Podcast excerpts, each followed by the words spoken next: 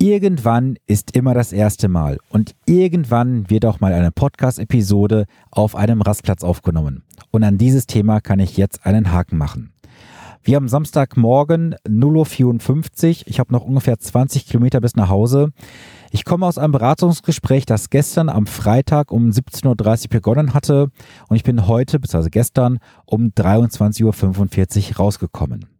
Das waren viele Stunden, das Gespräch lief länger als geplant, doch es waren sehr viele wichtige Punkte und Details zu besprechen und es sind so viele Learnings drin gewesen, beziehungsweise Punkte, die ich einfach mit dir teilen möchte, weil du kannst ja aus den Gegebenheiten, aus den Details von anderen lernen und ich möchte dich auch schützen, dass du gewisse Fehler nicht machst. Denn es war mir jetzt im Kopf auch auf dem Rückweg ähm, so viele Gedanken durch den Kopf gegangen, wo ich sage, boah, warum ist das so? Warum wird über dieses und jenes nicht gesprochen? Deswegen sehe diese Episode einfach mal als Inspiration, vielleicht nochmal als kleiner Weckruf an dich, dass du dich mit gewissen Themen beschäftigst und vielleicht nochmal gegenjustieren kannst. Also was wir auf jeden Fall schon mal festhalten können, ist, dass dieses Ehepaar noch aktuell elf beziehungsweise dreizehn Jahre bis zum gewünschten Rentenbeginn hat. Und was bei ihnen letztendlich auch fehlte, wie vielen in Deutschland, ist das Thema ein Finanzplan.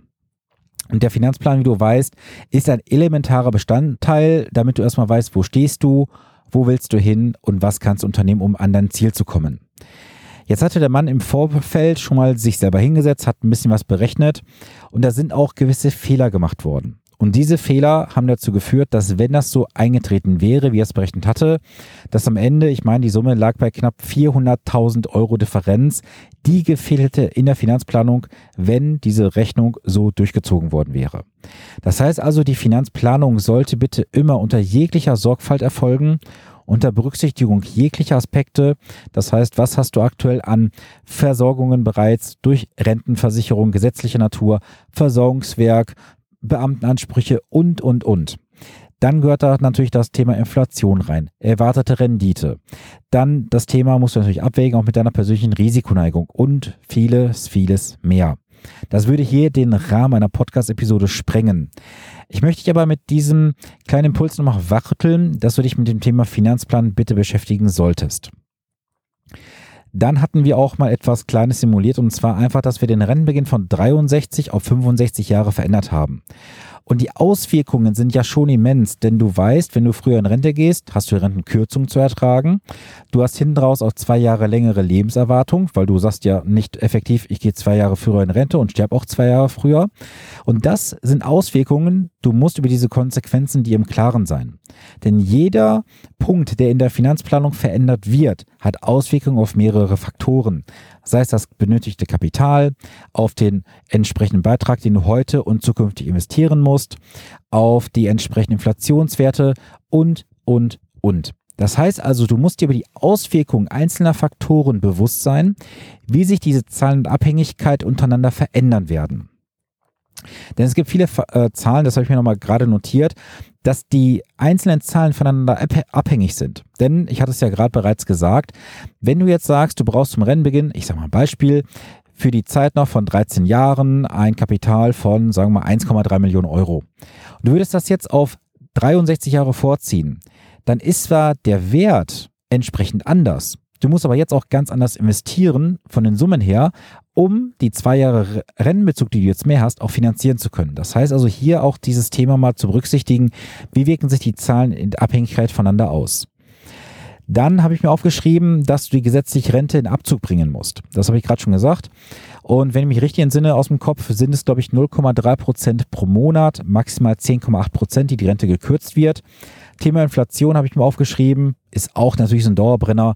Ich habe inzwischen auch schon von dem einen oder anderen Partner gehört, den ich inzwischen begleite, dass der damalige Berater sagte, ach, Inflation ist gar nicht so wichtig, lassen wir außen vor. Sage ich nur, ganz großer Fehler, den man dort macht. Ein weiterer Punkt ist folgender, dass man auch sich auf jeden Fall darüber im Klaren sein sollte, dass es natürlich gewisse Renditeerwartungen gibt, klar, weil keiner investiert, ohne eine gewisse Rendite zu erwarten. Du musst auch die Kosten natürlich im Auge behalten. Und das ist etwas, wo wir heute Abend auch ein bisschen detaillierter drüber, was heißt ein bisschen, wir haben sehr ausführlich drüber gesprochen zumindest, über die sogenannte Ex-Ante-Kostenausweisung. Ich hatte ja in einer der letzten Episoden bereits über das Thema Ex-Ante und Ex-Post-Kostenausweisung gesprochen. Und es ist natürlich relativ einfach zu sagen, okay, ich habe jetzt eine Renditeminderung über alle Bereiche, über die Wertpapierdienstleistung, Finanzinstrument, Beratungsentgelte und so weiter von zum Beispiel, ich nehme jetzt einfach meine Zahl fiktiv, zwei Prozent. Jetzt kannst du natürlich sagen, super, ich habe eine Renditeminderung, zwei Prozent durch Beratungskosten, Fondskosten, Depotkosten, was alles entsteht. Doch du musst ja auch darüber im Klaren sein, dass du ohne gewisse Investitionen, die du halt tätigst in Finanzprodukte, auch keine Rendite bekommst. Und etwas nicht zu tun, kostet dich auch etwas. Denn schau mal, dieses Ehepaar hatte in den letzten Jahren mehrmals auch eine sofort beginnende Rentenversicherung abgeschlossen, wobei das Geld gar nicht benötigt wurde. Es wurde da seinerzeit so verkauft. Und diese Produkte haben eine Abschlussprovision gebracht im fünfstelligen Bereich für den Verkäufer. Ist nicht verwerflich, er hat gerne verdienen können. Nur über dieses Thema Kosten wurde nicht gesprochen. So, jetzt habe ich ihn im Gespräch aufgezeigt, pass mal auf, das und das sind die Kosten für die Finanzinstrumente, Wertpapierdienstleistung und so weiter. Und dann haben beide so ein bisschen gezuckt und äh, ich konnte das an der Körpersprache auch merken, dass da irgendwo gerade was aufkommt.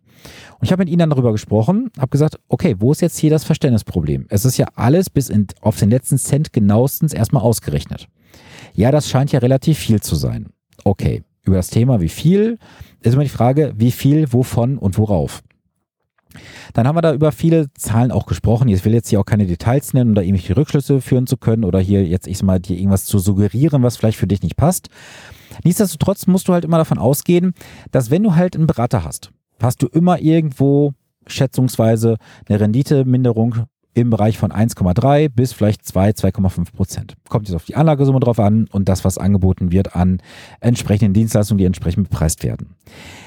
Jetzt kommt aber das Entscheidende, was ich dir einfach sagen möchte. Ich habe da jetzt gerade vielleicht ein bisschen ausgeschweift. Sorry schon mal dafür. Ähm, genau, jetzt habe ich den Fall wiedergefunden. Wenn du etwas nicht machst, kostet es dich auch etwas. Nämlich Rendite, Zeit und wenn du dich zu einem späteren Zeitpunkt entscheidest, kostet es dich ein Vielfaches dessen.